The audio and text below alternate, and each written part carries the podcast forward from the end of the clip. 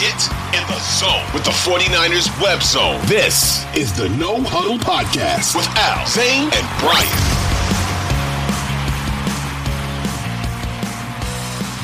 Final position group is safety. The number one was Mr. Fitzpatrick. Number two was Derwin James. Number three is Justin Simmons. The Broncos have a you know really good secondary there. Budda Baker for the Cardinals. Five is Jevon Holland for the Dolphins. Uh, six, Jessie Bates, who's now with the Falcons. Seven is Kevin Byard with the Titans, who's criminally underrated. 8 Mhm. is CJ Gardner Johnson with the Lions. Nine, Talanoa Hufanga for the 49ers. And Nice. 10, Antoine Winfield Jr. for the Bucs. So the Niners end up getting guys in four of the five position groups. And Hufanga, this this this is impressive and shows how much respect he's gained. He appeared on more than 70% of the ballots this year. Good Um, for him. So yeah, so he was he was one of five NFL safeties with 95 tackles or and four or more interceptions last season. Um, only 40 targets as nearest defender. Hufanga allowed 235 yards and deflected nine passes. And the big thing with Hufanga last year were, were the the impact plays that he made. So we taught they I mentioned the four interceptions. He forced two fumbles. He had two sacks. I believe he had a pick six, right? He took one back. Yep. Last year, yeah, he did. And he just made, especially early in the season, those game-changing defensive swings that the Niners, while they always had a good defense, they never really had those plays in the second. Didn't turn the ball over enough. Yeah. Yeah, yeah. And him coming in really did that. So it's good to see him get the recognition and hopefully he can continue to ascend and, and, and be a star for them in their defense. And and how did he get to the 49ers?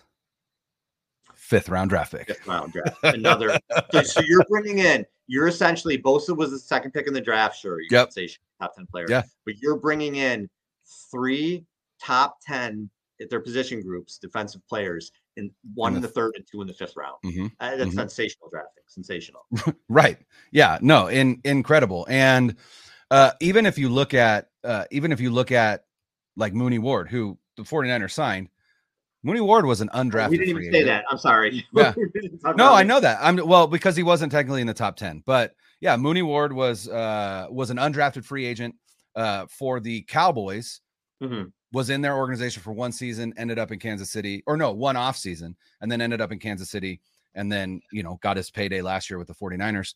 And then Javon Hargrave. I think Javon Hargrave, I want to say uh, uh, he, uh, he was drafted by the Steelers, I believe, played there for the beginning of his career. But if I'm not mistaken, he was a second or third rounder, maybe um, somewhere around there, or even later. I'm not sure.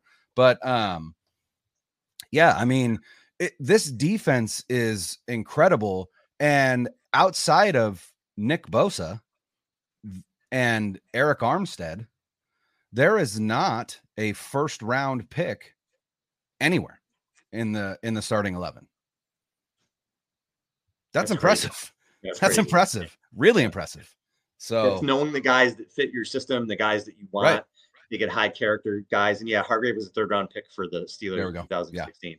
But Yeah. that's the big thing too. Like they bring in these guys, and, and these are high character, good football players. mhm, They're guys you want in your locker room, and they're guys that obviously work hard because you see a Hufanga, you see a Greenlaw, even a Warner.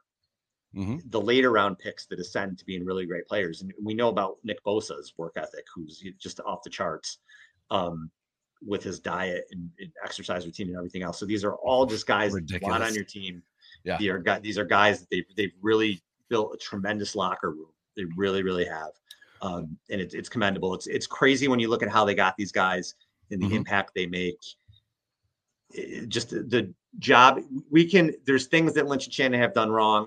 Everybody does things wrong in player evaluation and getting people, but but what they've done to build this team from what they took over in 2017 to what it is now, to have the blue chip guys they have now, just insane. Just what a great job. Well, and and and again, kudos to kudos to the scouting department first and foremost, but also kudos to Adam Peters who who kind of Mhm. runs runs that department. Oh, yeah. You know, you talked about Hufanga and Warner, both of those guys. The, w- when the 49ers go into a draft and and they they put together their their draft board, uh, they issue something called gold helmets to, you know, a handful of guys that are high character, high football IQ, you know, may not may not be may not be uh, the the biggest or the fastest, but they are guys that that they identify as uh, potential leaders. Hufanga was a gold helmet guy. Warner was a gold helmet guy. Uh, I think Bosa was a gold helmet guy. Uh, Ji'Ayir Brown was a gold helmet mm-hmm. guy. Um, George Kittle was a gold helmet guy. And so you look at that and you go, okay, they, they seem to know what they're doing, right? Because all those guys that they end up with, those gold helmet guys, tend to tend to have a, a, a large impact on this team. So again, kudos to the scouting department and Adam Peters specifically because you know he is the the chief scout, if you will. And uh yeah, it, it that's it. I I am most terrified of of losing Adam Peters. I have been for years now. And and yeah. every every offseason I'm like, "Oh my god, is this the offseason where we lose Adam Peters?" And you know, the fact that he hasn't been poached yet, uh I, to me to me it it, it kind of says, I mean, he's from this he's from the Bay Area. So there's that that's yeah. got to be part of it, right? Which is hey, awesome.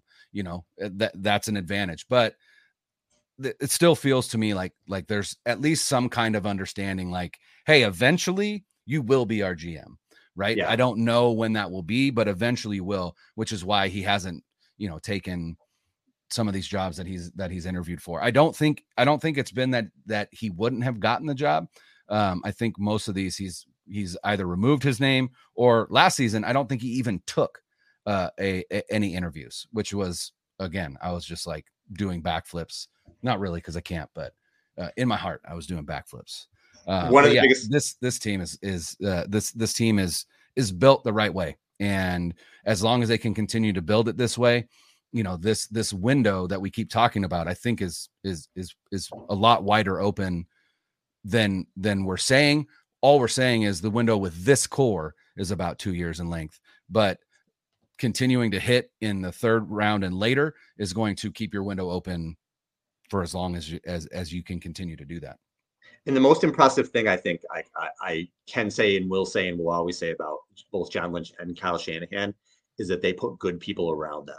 And that's what yeah. a good CEO or a good manager or a good leader, that's what they do. Shanahan mm-hmm. has put together a staff that's got what three head coaches in the league right now, which is nuts. And mm-hmm. you look at you look at what um, John Lynch, the people John Lynch has put around him with Mayhew and Ran Carthon and and Adam Peters and just all these people. I'm sure I'm missing yeah. names, but just these great talent evaluators. And he knew coming in, I'm new at this. I got to put these great people around me. And Kyle just, you know, he was new, but Kyle seems to always have good people around him. So that's the biggest thing. And that's going to be part of their legacy is the people that they put around them to continue to have a good organization. It really is very impressive. That's not being a homer. That's just, I mean, go look at facts. No, and and and uh, I know I, I texted in our group thread. Uh, the Athletic put out a, uh, I think it's a six episode series called The Play Callers, and it really it it, it mainly focuses on Sean McVay because because Jourdan Rodrigue, who is the host of it, she she is the beat reporter for the Athletic for the Rams, um, mm. and so it it does focus mostly on McVay, but um, it it it starts out with Kyle Shanahan, right? Because Kyle Shanahan, it, you know, you said three head coaches in the league. In reality, it's way more than that, right? Because Kyle Shanahan gave Matt LaFleur his shot. He gave Sean McVay his shot. He gave Mike McDaniel his shot. He gave Robert Saleh his shot. He gave DeMeco Ryans his shot.